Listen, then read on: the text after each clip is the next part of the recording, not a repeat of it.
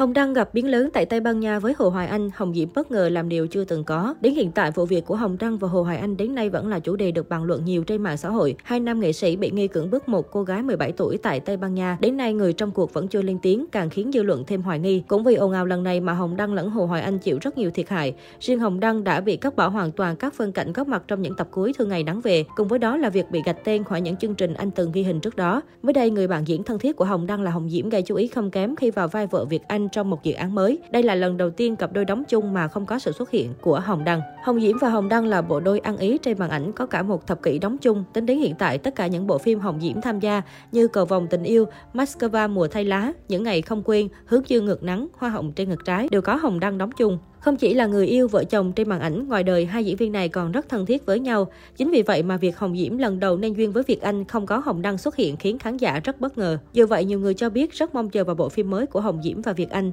Theo họ, sự thay đổi mới lạ này có thể sẽ mang đến những sự thú vị riêng qua loạt hình ảnh tình cảm mùi mẫn của hai nhân vật chính do Việt Anh chia sẻ lên trang cá nhân cũng đủ khiến mọi người háo hức. Được biết bộ phim này có tên Người vợ tốt sẽ lên sóng VTV vào tháng 10 sắp tới. Khi được hỏi về vai diễn đặc biệt trong phim, Hồng Diễm từ chối tiết lộ vì muốn khán giả có được trải nghiệm bất ngờ nhất. Về phần Hồng Đăng tại buổi họp báo thường kỳ của Bộ Ngoại giao chiều 21 tháng 7 vừa qua, phóng viên đề nghị cập nhật thông tin về hai công dân được cho là Hồng Đăng và Hồ Hoài Anh bị giữ lại Tây Ban Nha. Phó phát ngôn Bộ Ngoại giao Phạm Thu Hằng cho biết vụ việc hiện vẫn đang trong quá trình điều tra. Mới đây, Đại sứ quán Việt Nam tại Tây Ban Nha đã liên hệ với cơ quan phụ trách cư trú người nước ngoài của Tây Ban Nha, đề nghị hỗ trợ thủ tục thị thực lưu trú cho hai công dân này. Thực hiện chỉ đạo của Bộ Ngoại giao, Đại sứ quán đang tiếp tục theo dõi sát vụ việc, giữ liên hệ chặt chẽ với cơ quan chức năng sở tại và công dân, triển khai các biện pháp hỗ trợ công dân kịp thời theo đúng các quy định của pháp luật Việt Nam và sở tại. Trước đó, diễn viên Hồng Đăng và nhạc sĩ Hồ Hoài Anh có chuyến đi Ý và Tây Ban Nha. Hai nghệ sĩ vướng ồn ào đi nước ngoài không xin phép cơ quan quản lý. Bộ Ngoại giao ngày 1 tháng 7 khi trả lời câu hỏi của báo Người Lao động về thông tin cho rằng nam diễn viên Hồng Đăng và nhạc sĩ Hồ Hoài Anh đang bị điều tra tại Tây Ban Nha.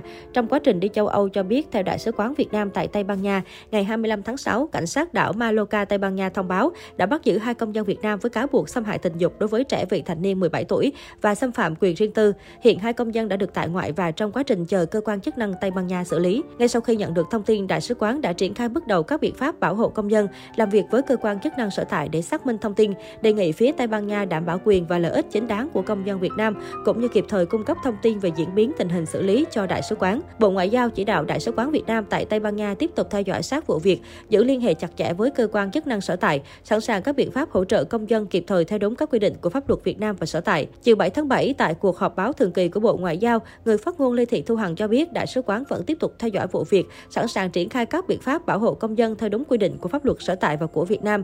Các cơ quan chức năng Tây Ban Nha đang trong quá trình thu thập thông tin, chứng cứ phục vụ điều tra vụ án. Hai công dân nói trên sức khỏe bình thường được hỗ trợ pháp lý theo đúng quy định.